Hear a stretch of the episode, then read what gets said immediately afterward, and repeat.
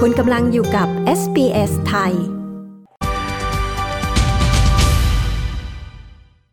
สวัสดีคุณผู้ฟังทุกๆทท่านค่ะ กรณีที่นายสมคิดจาตุศรีพิทักษ์รองนายกรัฐมนตรีและรัฐมนตรีอีก 3 คน รวมทั้งเลขาธิการนายกรัฐมนตรียื่นหนังสือลาออกจากตำแหน่ง มีความเห็นของนายกรัฐมนตรีและรัฐมนตรีที่เกี่ยวข้อง ต่อกรณีนี้อย่างไรบ้างคะ สำหรับกรณีนี้นะคะพลเอกประยุทธ์จันโอชานายกรัฐมนตรี และรัฐมนตรีว่าการกระทรวงกลาโหมก็ให้สัมภาษณ์และค่ะบอกว่า การลาออกของนายสมคิดจตุศรีพิทักษ์รองนายกรัฐมนตรี และกลุ่มรัฐมนตรีอีก 3 คน และอีกหนึ่งเลขาธิการนายกรัฐมนตรีนั้น ท่านเพิ่งจะทราบรายละเอียดเมื่อวานนี้ค่ะ ซึ่งก็ยอมรับว่าส่วนหนึ่งก็เป็นเรื่องของการเมืองเข้ามาเกี่ยวข้องด้วย รวมไปถึงก็มีเรื่องของปัญหาสุขภาพของนายสมคิดด้วยเช่นกัน โดยที่ผ่านมาท่านนายกบอกว่าการทำงานด้วยกันัน 5 ปีนั้นมีความผูกพันและรู้สึกเสียดายค่ะ แต่ก็ถือว่าเป็นการจบกันได้ด้วยดี และต้องขอบคุณอดีตรัฐมนตรีทั้ง 4 คนที่มาช่วยงานให้กับรัฐบาล ส่วนการลาออกในครั้งนี้จะส่งผลให้ต้องมีการปรับคณะรัฐมนตรีเร็วขึ้นหรือไม่นั้น นายกรัฐมนตรีระบุนะคะว่า การปรับคณะรัฐมนตรีจะมีขึ้นไม่เกินเดือนสิงหาคมนี้ โดยขณะนี้อยู่ระหว่างการทาบทามบุคคลนอกมาร่วมเป็นรัฐมนตรีด้านเศรษฐกิจ ซึ่งก็ต้องเป็นไปตามขั้นตอน คือจะต้องไปถามบุคคลคนนั้นก่อนว่าพร้อมที่จะมารับตำแหน่งรัฐมนตรีหรือไม่ ซึ่งปกติแล้วก็จะใช้เวลาในการตัดสินใจพอสมควรค่ะ มักจะไม่มีใครตอบรับกันในทันทีสำหรับกรณีนี้ยังมีอีกหนึ่งรัฐมนตรีที่ออกมาแสดงความคิดเห็นนะคะ นั่นก็คือนายวิษณุเครืองาม รองนายกรัฐมนตรีด้านกฎหมายที่ออกมาบอกค่ะว่า การลาออกนั้นมีผลทันทีในวันนี้ และส่งผลให้ตำแหน่งรัฐมนตรีนั้นว่างลง ถ้าเกิดว่ากระทรวงใดมีรัฐมนตรีช่วยว่าการอยู่ รัฐมนตรีช่วยว่าการคนนั้นก็จะเป็นผู้รักษาราชการแทน แต่ถ้าเกิดว่ากระทรวงใดไม่มีรัฐมนตรีช่วยว่าการ ก็จะมีมติของคณะรัฐมนตรีอยู่แต่เดิมอยู่แล้ว ที่จะกำหนดให้รัฐมนตรีในกระทรวงอื่น มารักษาราชการแทนได้ ซึ่งทั้งหมดจะเป็นไปโดยอัตโนมัติ เว้นแต่ว่าจะมีมติเป็นอื่นใด ซึ่งหากจะต้องการความชัดเจนเกี่ยวกับเรื่องนี้ ก็จะต้องรอดูกันอีกครั้งในการประชุมคณะรัฐมนตรีที่จะมีขึ้นในวันอังคารหน้านี้ค่ะฝ่ายค้านมองการลาออกของสี่รัฐมนตรี และทิศทางการปรับคณะรัฐมนตรีที่กำลังจะมีขึ้นในอนาคตอย่างไรคะ กรณีการลาออกในครั้งนี้ก็มีความคิดเห็นจากฝ่ายค้านอย่างนายสุทินคลังแสง ประธานคณะทำงานประสานงานพักร่วมฝ่ายค้าน ที่บอกนะคะว่า การลาออกของทั้งนายสมคิดและกลุ่มสี่กุมาร ถือว่า เป็นการเปิดโอกาสให้กับประชาชน และก็ต้องชื่นชมสปิริตของทุกคนค่ะ เพราะถือว่าเป็นการตัดสินใจ บนพื้นฐานที่มองว่าเศรษฐกิจไม่สามารถไปต่อได้แล้ว และไม่สามารถบริหารราชการได้ จึงตัดสินใจลาออก ซึ่งถือว่าเป็นสปิริตที่ดีมาก ๆ แต่ขนาดเดียวกันนายสุทินก็มองนะคะว่า กรณีปัญหาเรื่องของเศรษฐกิจ ปัญหาที่แท้จริงนั้นต้นต่ออยู่ที่พลเอกประยุทธ์จันโอชานายกรัฐมนตรี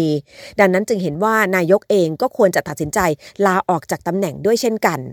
นอกจากนี้แล้วนายสุทินยังมองด้วยว่าทุกครั้งที่มีการปรับคณะรัฐมนตรี โดยเฉพาะรัฐมนตรีด้านเศรษฐกิจ ก็มักจะมีการนึกถึงอดีตนายธนาคาร นักเศรษฐศาสตร์ต่างๆ แล้วก็มองว่าสถานการณ์ณปัจจุบันนี้ จริง ๆ แล้วบุคคลที่จะมาดำรงตำแหน่งรัฐมนตรีด้านเศรษฐกิจ ควรจะเลือกคนที่เข้าใจเรื่องของการทำมาหากิน การลงทุน และควรจะหาคนที่มีประสบการณ์ในเรื่องของการทำมาหากิน มากกว่าที่จะเป็นนักการธนาคารหรือนักเศรษฐศาสตร์ทั่วไป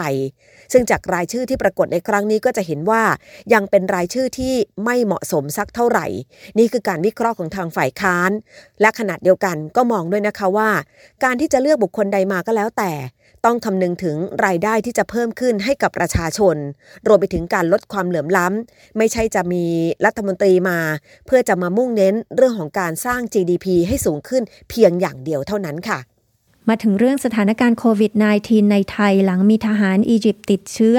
เดินทางเข้าราชอาณาจักร เรื่องนี้จะส่งผลกระทบทำให้นโยบายของภาครัฐ ต้องมีการปรับเปลี่ยนหรือไม่คะ สำหรับเรื่องกรณีของสถานการณ์โควิด -19 นี้นะคะนายแพทย์ทวีศิลป์ วิษณุโยธิน โฆษกศบค ก็ได้พูดถึงความคืบหน้ากรณีทหารอียิปต์ติดเชื้อค่ะว่า ชัดเจนแล้วค่ะว่า ติดเชื้อเป็นแค่หนึ่งรายเท่านั้นจาก 31 รายที่เดินทางเข้าไทย และเมื่อตรวจสอบดูไทม์ไลน์ทางกระทรวงสาธารณสุขก็ได้ตีวงจำกัดเอาไว้ว่า จะมีกลุ่มเสี่ยงเฉพาะที่โรงแรมดีวารี และห้างแหลมทองในจังหวัดระยองเท่านั้น จึงได้ส่งเจ้าหน้าที่ลงไปตรวจสอบคัดกรองโรคแล้ว ส่วนมาตรการในการเดินทางเข้าออกนอกราชอาณาจักร จะมีการทบทวนเรื่องสิทธิพิเศษให้ค่ะสำหรับในส่วนของคณะทูต เจ้าหน้าที่ทหาร และกลุ่มบุคคล VIP จากนี้ไปคงจะต้องมีความเข้มงวดในเรื่องของการกักตัวภายในสถานที่ที่รัฐนั้นกำหนดเอาไว้ให้ โดยในวันพรุ่งนี้ค่ะ กระทรวงการต่างประเทศจะมีการเชิญอุปทูต และตัวแทนทูตจาก สถานทูตต่างๆ ที่ประจำอยู่ในประเทศไทย มาชี้แจงและรับฟังรายละเอียด เกี่ยวกับสิทธิพิเศษในครั้งนี้ที่จะต้องมีการทบทวนกันใหม่ค่ะ ส่วนอีกหนึ่งกรณีที่มีกระแสข่าวออกมานะคะว่านายกรัฐมนตรีได้สั่งการให้ติดตามสถานการณ์ เรื่องของตัวเลขผู้ติดเชื้อออกไปอีกหนึ่งสัปดาห์ หากมีผู้ติดเชื้อเพิ่มมากขึ้น จะมีการประกาศเคอร์ฟิว 24 ชั่วโมงนั้น เรื่องนี้เองนายแพทย์ทวีศิลป์ออกมายืนยันชัดเจนค่ะว่าไม่เป็นความจริง นายกรัฐมนตรีไม่เคยมอบนโยบายว่า มีแนวคิดที่จะต้องเคอร์ฟิว 24 ชั่วโมง และมองนะคะว่าสถานการณ์ในประเทศไทย หากมีการติดเชื้อในตัวเลขหลักสิบเราก็ยังคงสามารถควบคุมสถานการณ์ได้ จึงไม่จำเป็นต้องประกาศล็อกดาวน์หรือประกาศเคอร์ฟิวเพิ่มเติม ส่วนสถานการณ์ประจำวันในวันนี้นะคะ ก็พบว่ามีผู้ป่วยรายใหม่เพิ่มขึ้น 4 รายด้วยกันค่ะ กลับมาจากสหรัฐอาหรับเอมิเรตส์อียิปต์และสหรัฐอเมริกา ซึ่งทั้งหมดนั้นตรวจสอบว่าติดเชื้อ ในช่วงระหว่างที่พักอาศัยอยู่ที่สถานกักตัวที่รัฐนั้นกำหนดไว้ให้ หรือ State Quarantine ทำให้ตอนนี้ไทยเองมีผู้ป่วยยืนยันสะสมแล้วทั้งสิ้น 3,236 คน และหายป่วยรักษากลับบ้านไปเรียบร้อยแล้ว 3,095 คน เหลือรักษาตัวอยู่ที่โรงพยาบาลเพียงแค่ 83 คน และเสียชีวิตยังคงเป็นยอดคงที่อยู่ที่ 58 รายด้วยกันค่ะ ดิฉันชาดาสมบูรณ์ผล รายงานข่าวสำหรับ SBS ไทย รายงานจากกรุงเทพมหานครค่ะ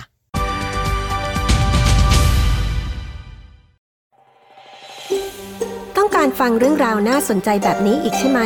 ฟังได้ทาง Apple Podcast Google Podcast Spotify หรือที่อื่น ๆ ที่คุณฟัง podcast ของคุณ